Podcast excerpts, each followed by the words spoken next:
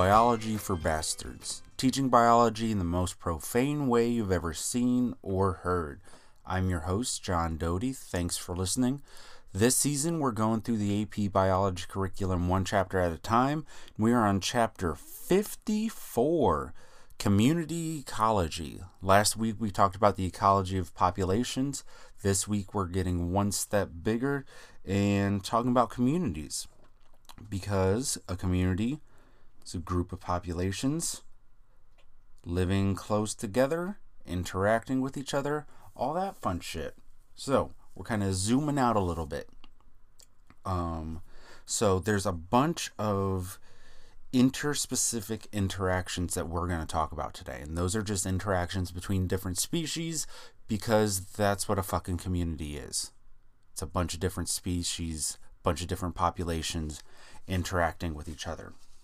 So we're going to talk about shit like competition, predation, herbivory, bunch of different symbioses, um, all that fun stuff. So let's get going. So, um, first up, competition, easiest one. Um, we're going to abbreviate the interactions today as like a plus, a minus, or a zero for neutral plus and minus you can figure those the fuck out or just stop listening because you're going to be fucking screwed if you're taking the ap biology test. If you can't figure out that positive is positive and negative is negative. Should also be able to figure out that zero is neutral but maybe you're a little slow today. I mean that in the nicest way possible. Maybe it's early in the morning maybe it's late at night maybe you just had a big meal. Who the hell knows? I don't. I'm not judging so, competition, it is a negative for both organisms, both species, because what you're doing is you're fighting for the same resource.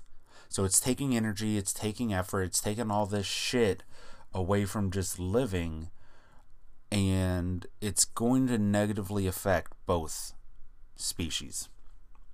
Um, that leads us to the competitive exclusion principle, which is an obvious fucking idea when you actually sit and think about it. But if you don't sit and think about it, it's not fucking obvious. Okay, all it says is that two species can't have the exact same niche. That's it. Right now, what the fuck is a niche?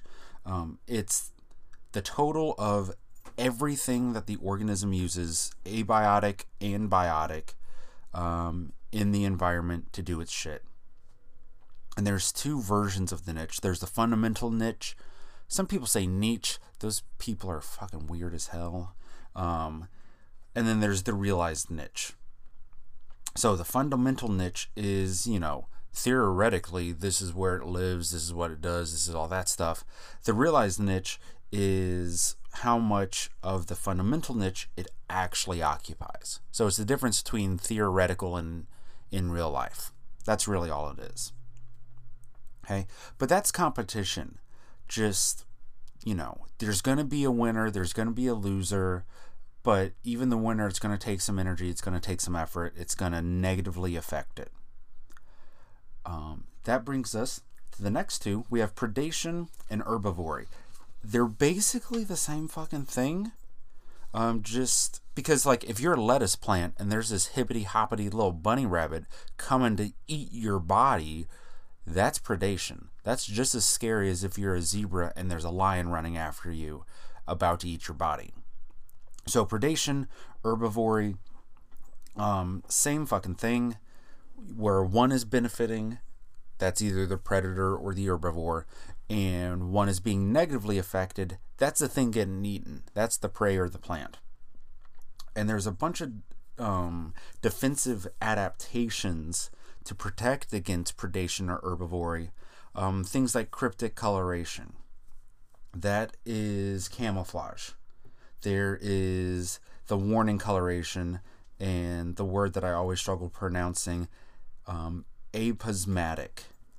Okay, that's bright colors possessed by poisonous animals. So you think of like the poison tree frog in like the Amazon. Super bright colored, stands out like a sore thumb, but it's like I'm standing right fucking here. If you want to go, let's go. I'm going to poison your ass. That's the aposematic or warning coloration. Then there's Batesian mimicry and Mullerian mimicry, two different types. Um, the Batesian is like the king snake and the coral snake, where you have a harmless mimicking a harmful. Okay, that's the Batesian. And then the Mullerian is when you have multiple bad tasting or, you know, not good to eat species that mimic each other or that resemble each other. I guess mimic because it's called fucking mimicry, so yeah. So just Batesian is there's a fake one looking like a poisonous one, and there's Mullerian where all the bad stuff looks the same.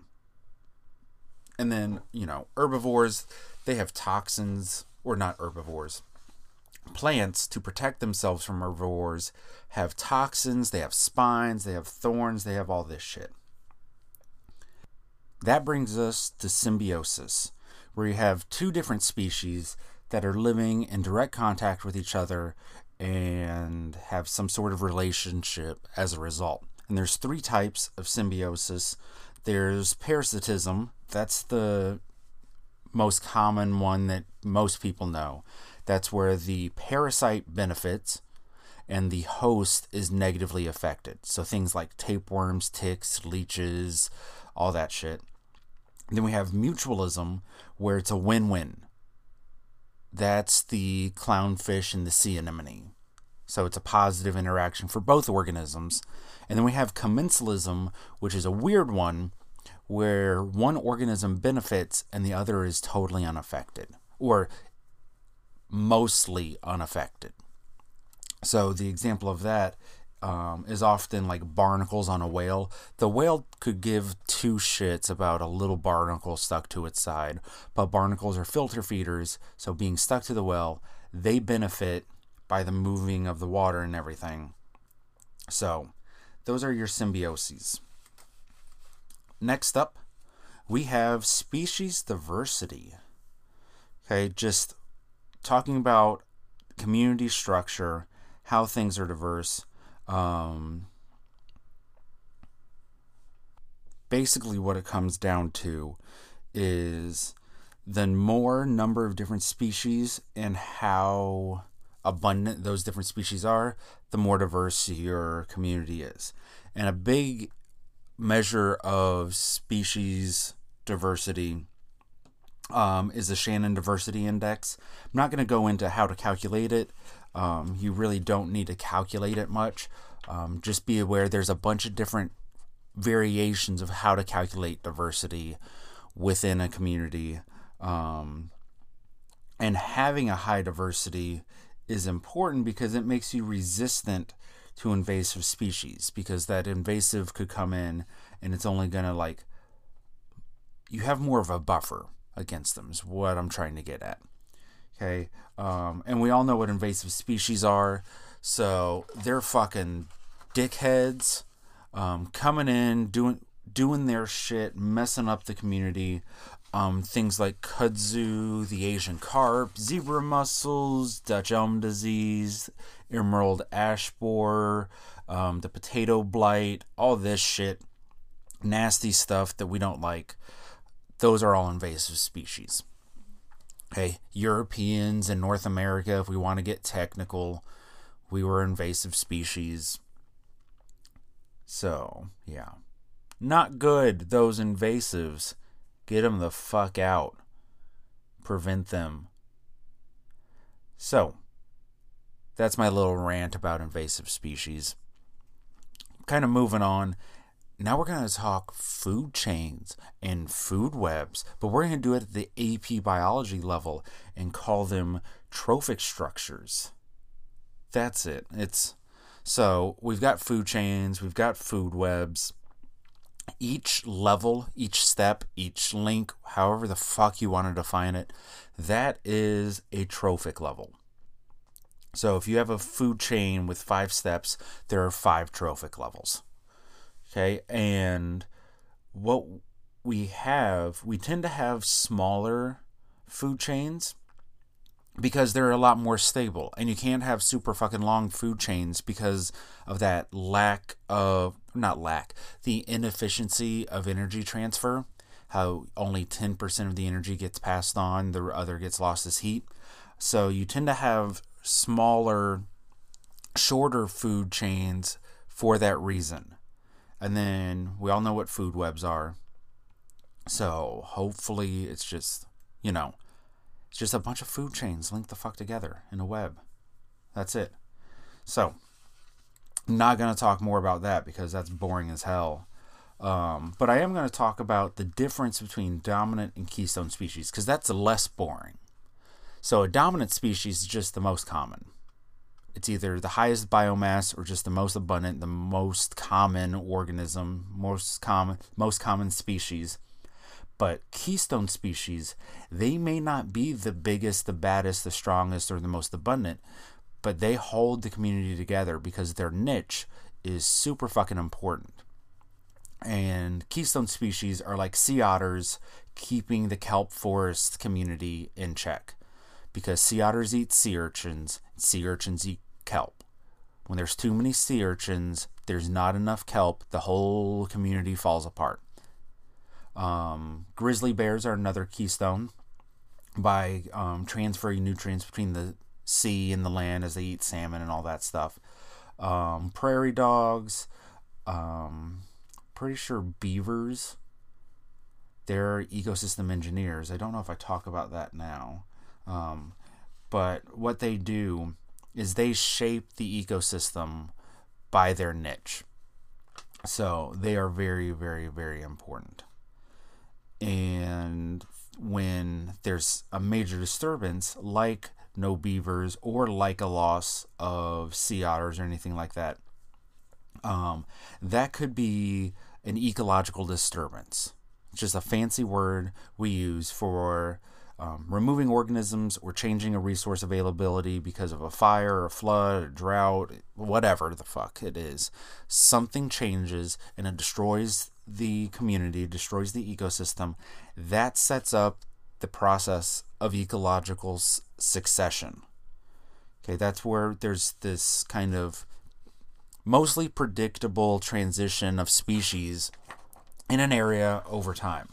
And there's two types there's primary and there's secondary. And what it really boils down to is whether or not there is soil present. If there is no soil, it's primary succession. Starts on like bare rock. So um, a retreating glacier will leave bare rock, or after a volcanic eruption, or an abandoned parking lot. Those would all be sites of primary succession. You have um, pioneer species coming in, starting to break stuff down, each organism changing the environment, making it a little bit better for another organism to come in to change the environment so that it can change the environment a little bit more, making it better for another species on down the line. So, primary is when you do not have soil. Secondary succession is when you do have soil intact. So, that's after like forest fires, floods, tornadoes, shit like that.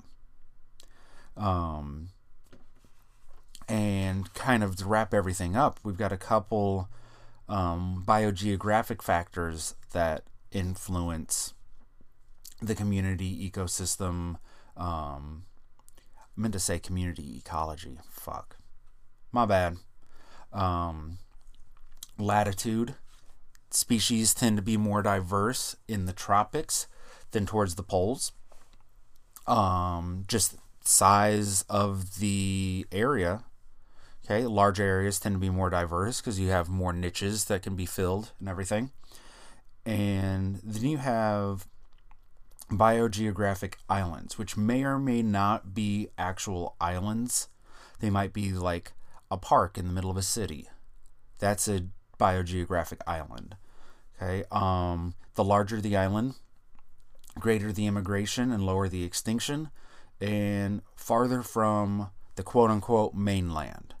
Um, you have less immigration and the extinction extinction rates are going to increase. So when you think of those biogeographic islands, yes, we are talking actual islands, but we're also talking super secluded pockets of nature in unnatural or disconnected things. And that's pretty much all the community ecology we got to worry about. So, another quick one today. So, um, make sure you rate, review, subscribe, all that shit I say at the end of every episode. Um, spread the word, get people listening. Um, you can follow us on Twitter, Facebook, Instagram. We're at Bio for Bastards on all of those. Check out the website where you can find the PowerPoint associated with every episode.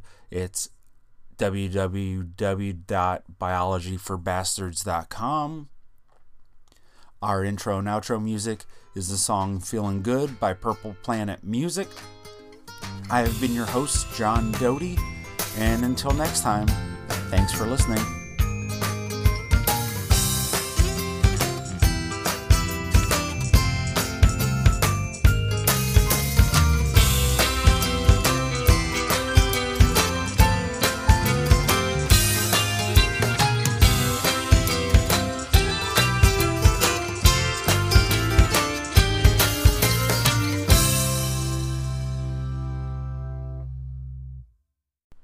So you may have just heard an ad, but I can't end with an ad. So just wanted to say follow us on Twitter at Bio for Bastards. Um, our intro and outro music is Feeling Good by Purple Planet Music. Don't forget to rate, subscribe, tell everybody you know about it. And again, thanks for listening.